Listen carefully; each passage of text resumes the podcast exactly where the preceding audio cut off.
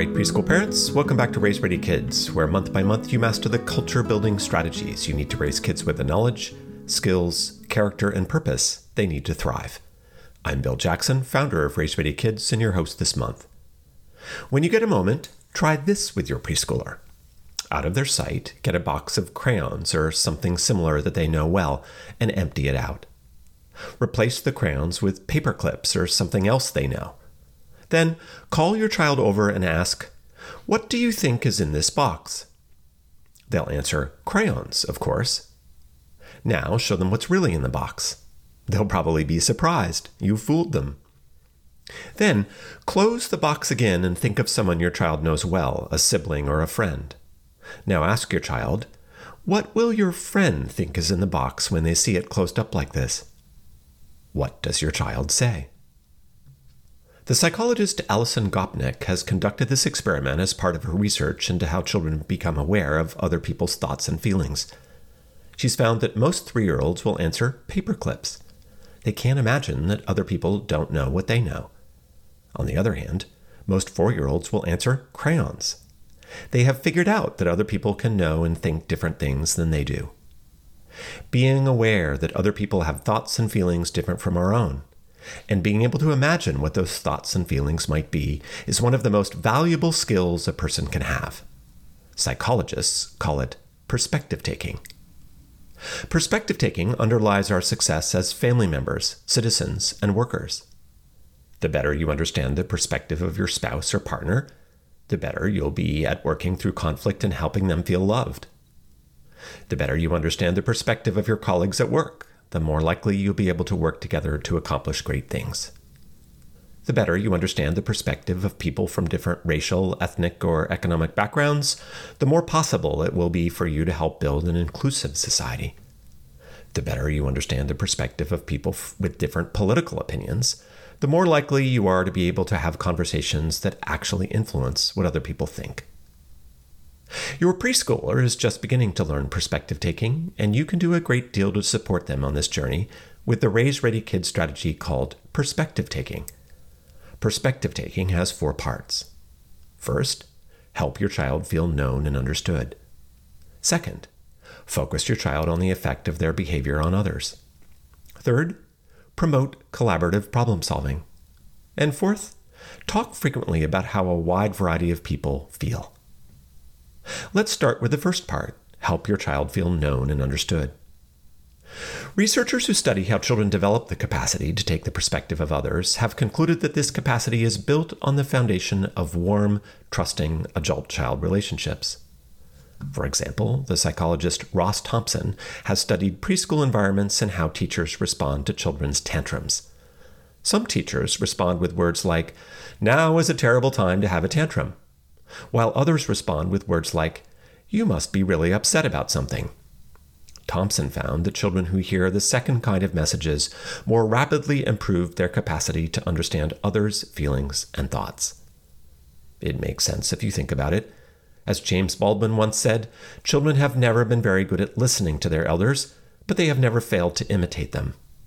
The first way children learn to understand others' perspectives is from parents and teachers who model sensitivity and curiosity as they interact with children. If you're like me, you're a work in progress on this score. It's not always natural for me to stop and think about what another person is feeling or thinking, especially when I've been triggered.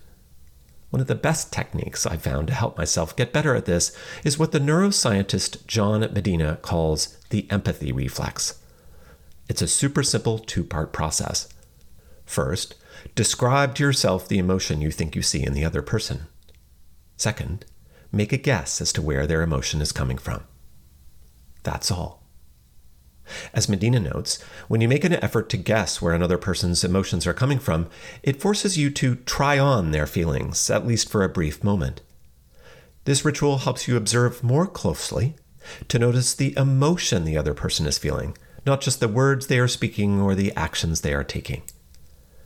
Try using the empathy reflex with your own child. The insights you gain about what they are feeling will strengthen your own perspective taking ability, which will make you a better model for your child. Everyday conversation presents many opportunities for you to communicate to your child that you know and value their thoughts and feelings. For example, when your child is trying to communicate something that's important to them, you can repeat back their words. I think I heard you say that you think the rule about helping with dishes before you play is unfair. Is that right? You can also describe what you see going on with your child like a sportscaster. You cleaned up all of your room. What a great day at 57 Spring Street. In addition, you communicate appreciation and respect when you ask your child's opinion about things. Did you like that book? What do you enjoy about going to the park? All of these everyday moments add up to help build your child's capacity to understand the perspectives of others. Now, on to part two of the Raise Ready Kids perspective taking strategy. Focus your child on the effect of their behavior on others. Perspective taking doesn't come naturally to most preschool age children. Recall the experiment with crayons and paper clips. Four year olds are just beginning to recognize that other people can know and believe different things than they do. When our children disappoint us with their behavior, part of the issue is often that they are early in their journey of discerning how other people feel. They need our help along with our calibrated disapproval. When your child acts in an uncaring way, the first thing they need to hear from you is a description of their behavior and its effect on you or whomever they have hurt. Hey, you kicked my leg. That hurt me. You grabbed the Lego from him. See, you made him cry. You're not paying attention to your friend. Now he feels sad. The formula is to talk about the action first and then the feeling that it has led to. The most effective way to do this is with a medium tone. There could be a little distress in your voice, but you don't want to distract your child with your own disappointment or anger. Rather, your goal is to get your child to pay attention to the impact of their actions on others. It's best to linger for just a moment on the hurt they've caused. Don't rush to impose a consequence, if called for, before you've given your child a moment to consider the impact of their actions. Suppose your child grabs a toy from a child named Miley. You could ask your child, How would you feel if Miley took your toy? Make your face look how Miley feels. How does Miley feel? Don't worry if they say, I wouldn't care, or something like that. Keep pointing out the impact of their actions on others. The psychologist Michelle Borba recommends an approach she calls freeze and think, which you could try if your child has said something rude. Stop right now, you could say. Take a look at dad's face and ask yourself how you would feel if your daughter just spoke that way. What do you need to say to dad? Another Borba suggestion ask for a redo. Henry, your words made Jorge feel sad. Try saying that again in a different way that won't make him feel sad. Maybe you could think of words that would make him feel happy. If all goes well, you could end up in a conversation about what kinds of words would be most appropriate to the situation, building off each other's ideas. Research shows that these kinds of methods are surprisingly effective with preschoolers and even toddlers. At the same time, you're sometimes going to need more than a brief conversation to help your child understand the impact of their actions on others. This is where role playing comes in. Let's say your child says something rude to you. After calling attention to how their words made you feel, you could say to your child, Let's switch places. I'll be you and you be me. Then you repeat their words to them in your role as them and let things flow from there. Make sure to do this in a playful way that doesn't put your child on the spot. Your child is going to be more receptive if they don't feel humiliated. You can try the same kind of role play if your child is having challenges working through conflicts with friends. Shauna, I'll pretend to be you. Aaliyah, you can't play with us. Now you pretend to be Aaliyah. What is she feeling? How does it feel to be left out? Puppets and other props can make role play even more fun. When siblings are fighting, you can ask them to switch places.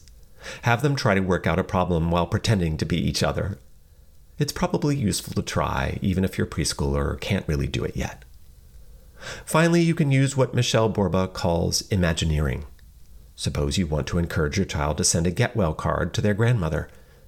How would grandma feel if she got a card from you, you might say? Pretend you're grandma and tell me what it feels like to get the card from you. How do you feel? Once you've done what you can to help your child put themselves in someone else's shoes, you may want to require that they make amends for any hurt they've caused. I expect you to treat people kindly. What will you do to make Alejandro feel better? Or, what do you need to say to me now?